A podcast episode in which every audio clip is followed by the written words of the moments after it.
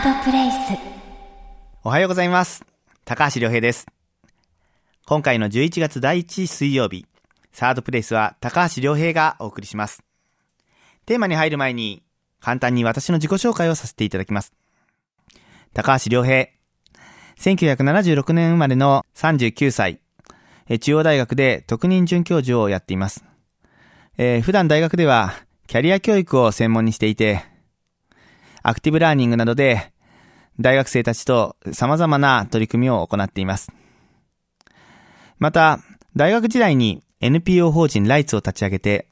選挙権年齢と、政治教育、こういったものを充実させることによって、若い人を政治に参加させよう、こんな活動を2000年から続けてきました。現在は、こうした若者の政治参加の問題、それから、千葉市の特別職員、えこういったものも、え務めながら、地方自治体の活性化、えこういったものに取り組んでいるところであります。今回は来年から実施される18歳選挙権をめぐる問題についてお話ししたいと思います。選挙権というと、皆さんはどういう印象があるでしょうか？多くの人たちが20歳になると選挙権をもらえる。えこういうことを思い浮かべるんではないかと思います。しかし、この日本の常識は、実は世界では、むしろ非常識になってるんです。世界の89%の国では、18歳以下で選挙権を認めています。えつまりは、むしろ18歳選挙権の方が世界のスタンダードと言えるのではないかと思います。え今回、18歳選挙権が実現したことで、多くのメディアにも取り上げられることがあります。えそして際に、必ず聞かれるのが、有権者が240万人増えます。このことが政治に対してどういう影響を与えるんでしょうか？参議院選挙では若い人の声がちゃんと届くのか？こういう声がまず第一に聞かれます。私が今思っているのは、少なくとも政党たちは若者の方を見るようになりました。このことは有権者が240万人を増えると、いうことだけではなくてですね、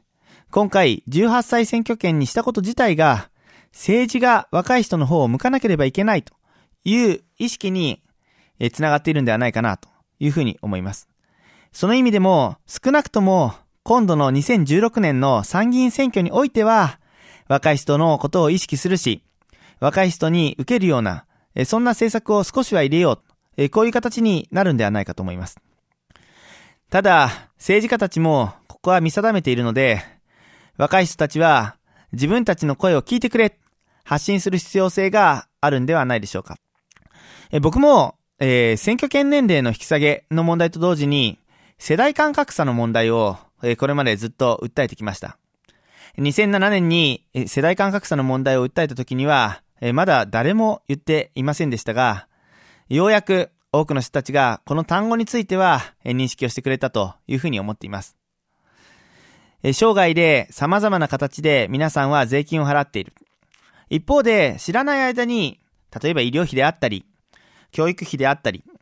そういう形で、えー税金からも恩恵を受けています。実際のところ、生まれてから死ぬまででどれぐらい得をするんだろうか。そういうことを世代ごとに表した世代会計という表があります。それによると、最新のデータでは、年配の高齢者の人たちは生涯でだいたい3000万円ぐらい得をする。一方で、将来世代と言われる10代以下の人たちは7000万円ぐらい生涯で損をするということが言われています。これが世に言う世代間格差で、よくこれを言うと高齢者の人たちが、いやいやね、私たちも若い時は苦労したのよ。高齢者になったんだからしょうがないじゃない。ということを言うんですけれども、これ大きく間違ってまして、え高齢者の人たちが、おんぎゃーって生まれてから、今、年配になって、えさらにこれから、さらにお年を召して、え年金ももらえる、医療費ももらえる、いうところを生まれてから死ぬまで換算した数字であって、一方で若者も、今若い時だけじゃなくて、え自分たちがおんぎゃーって生まれてから、おじいさんおばあさんになって、え年金もらえるようになって、えそれでもなおかつ7000万円損するって言われてるんです。えつまり、生まれてくる世代によって、もらえる金額が1億円ぐらい違うっていうことなんですね。その背景には、高齢者に過度に意識した政策形成になってるんじゃないか。えこういうことが問題だと言われています。シルバーデモクラシーなんて言われたりします。一方で今回は、これを変える大きなチャンスだというふうに思ってください。おそらく、どの年齢の人よりも18歳の発言がメディアでも注目されると思います。こうして若い人に注目が集まれば、新たに選挙権を得た18歳や19歳だけじゃなくて、18歳から20歳、さらには25歳、広く言えば39歳ぐらいまでの層を若者と言えるかもしれません。僕今39歳なので、僕まで若者って言うと、抵抗のある方もいらっしゃるかもしれませんけれども、そういった層で、若い人たち、これからの日本を考える人たちっていうのは、どういうことを望んでいるのか、こういうことを世代として声を固めて訴えていくことが大事なんじゃないかなというふうに思っています。それを見える化と言ったりします。例えば、政治に対して医師会であったりとか、医師政治連盟であったりとか、こういうところが医者の利益を訴えてロビングします。えこれは農業においても農家の声を例えば JA なんかが代弁しながら政策に影響を与えていくわけです。で同じように若い人たちも自分たちの声を正解に届けていく、そういう作業をしていかなければいけません。例えば、えー、スウェーデンには LSU、全国青年協議会という組織があったりします。これは、医師会や JA のように、えー、業界団体の声を政治に届ける若者の利益団体です。このスウェーデンの LSU の中には、えー、若者に関わる様々な団体、例えば NPO であったりとか、日本でいうような子供会みたいな形の全国組織であったりとか、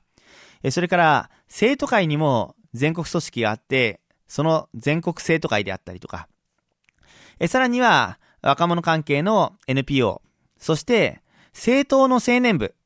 日本で言えば自民党の青年部とか、共産党の民政とか、公明党の青年部とか、こういったところも、えいっぺんに入ったそんなアンブレラ組織、傘組織がネットワークとして存在します。で、スウェーデンでは、この LSU と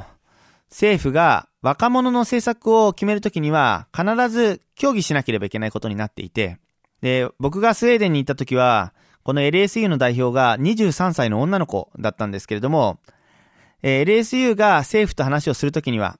若者も代表を出してるんだから、政府も代表を出さなきゃダメだよ、言って、政府側も若者政策の担当大臣が出てくる。で、トップ同士で話をして、あらかた話がつくと、じゃああとは事務的な詰めをしましょう。え当時、19歳だったと思うんですけれども、さらに若い事務局長の男性が、出てくる。それに対して政府側は、事務方がトップ出してるんだから、政府側も事務方のトップを出さなきゃダメだよ、ということで、事務次官が出てくる。そういうところで議論をしていくんですね。で、この LSU の23歳の女の子、政府とのこうした政策形成だけじゃなくて、例えば EU の国際会議とか、それから国連の首脳会議なんかでも各国の首脳たちを前に、今の世界の置かれている若者たちはどうだっていうことを講演するって言うんですよ。これを聞いて、世界の若者のレベルはこういうレベルなんだ、ということを強く感じました。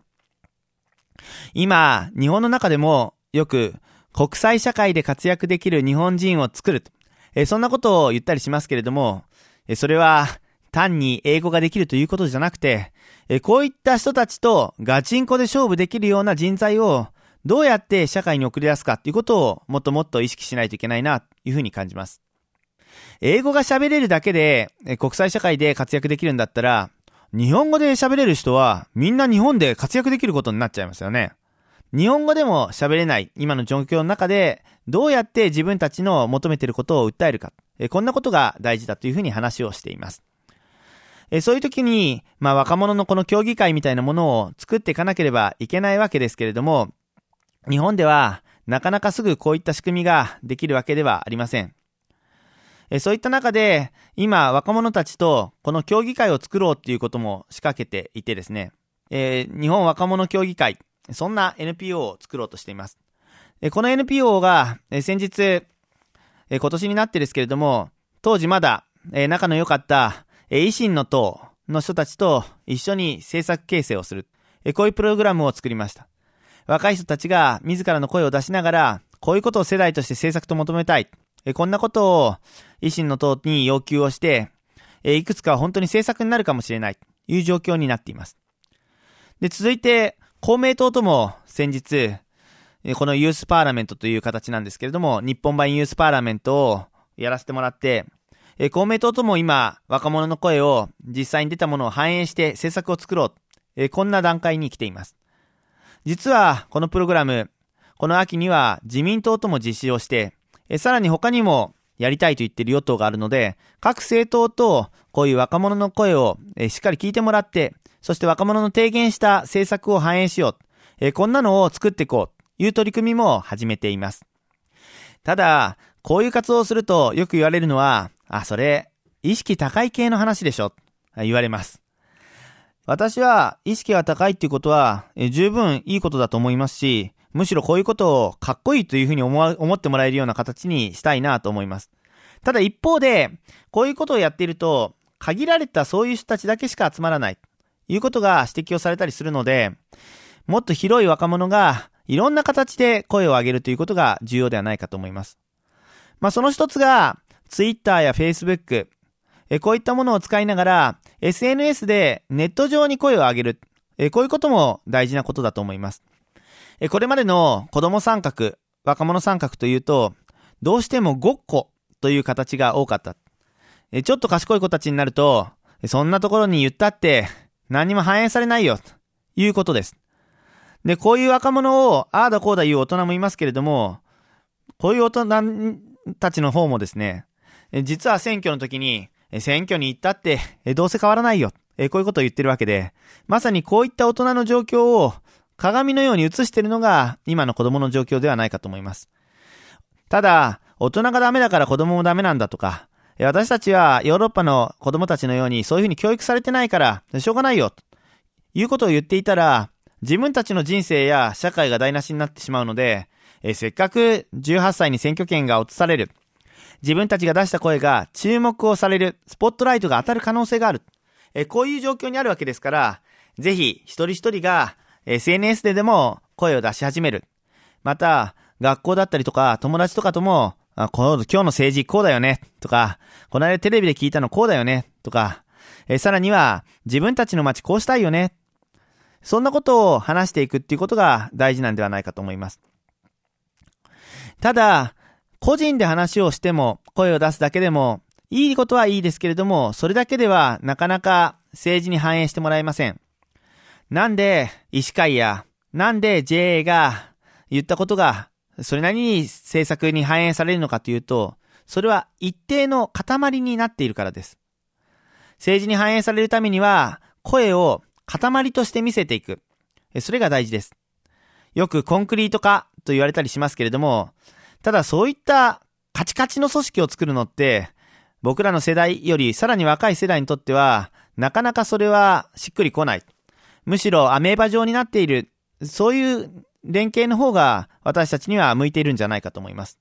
こんにゃく化とかですね。もうちょっと柔らかく、こんにゃくゼリー化とかですね。えさらには、グミ化とかでもいいですけれども、そういう形で、えー、ある程度この辺に若者の声があるよということを様々な形で見せていくっていうことが大事じゃないかなというふうに思います。えまた、えー、選挙権が18歳になったんだから、え、それでよかったね、いうことを言われるんですけれども、え、私が衆議院の参考人に2回呼ばれた時にも発言をしたんですけれども、これはゴールではなくてきっかけなんだ、ということを話しました。え18歳でも若いと思われがちですけれども、ヨーロッパではすでに16歳に選挙権をさらに引き下げようという動きが出てきています。オーストリアが16歳になって、え、さらにはドイツやイギリスでもそういったことが起こってるんですけれども、え、地方地方で選挙権を下げる。え、こういう運動も、え起こっています。そういうことから考えると、日本においても、国政選挙は18歳だけれども、地方選挙、例えば都議会議員選挙だけは16歳から投票できるとかですね。えそういうことも考えていっていいんではないかなと思います。えそれから、非選挙権。私は、えー、ずっとライツを始めた時から、非選挙権は成人年齢まで引き下げろという話をしました。今、地方創生とか言われていますけれども、地方を創生するにも人が足りません。地域を作るのは、えー、よそ者、バカ者、そして若者だというふうに言われています。若い人をどうやって地域に集めるか。それもただ若ければいいというわけではなくて、若くて地域に対して思い入れがあって、えそしてこの地域をなんか、なんとかしていこう。そういう熱い思いを持った若者を集めるためには、例えば、田舎の町でこそ、非選挙権を18歳まで下げて、うちの町の議員には18歳からでもなれるよ。えこういう制度を作ってもいいんじゃないかと思います。えそれから、え最後に、えそういった若者をこれからどんどんどんどん増やしていくためには、政治教育が重要です。先日、文科省が副教材を作って、全高校生に配ることを決めました。ただ、この副教材、実は370万部も発行していて、火花よりすごい発行数という大ヒットセラーになるわけですけれども、内容が今一つだというふうに私は思っています。つまりは若い人が政治に関心を持つためには、本当のごっこではなくてですね、本物の政策形成に関わらせる。これが肝だと思います。政治の中立性、特定の政党のことばかり教えてはいけない。こういうことを指摘する人がいますけれども、例えば、地方自治体の問題に関わらせる。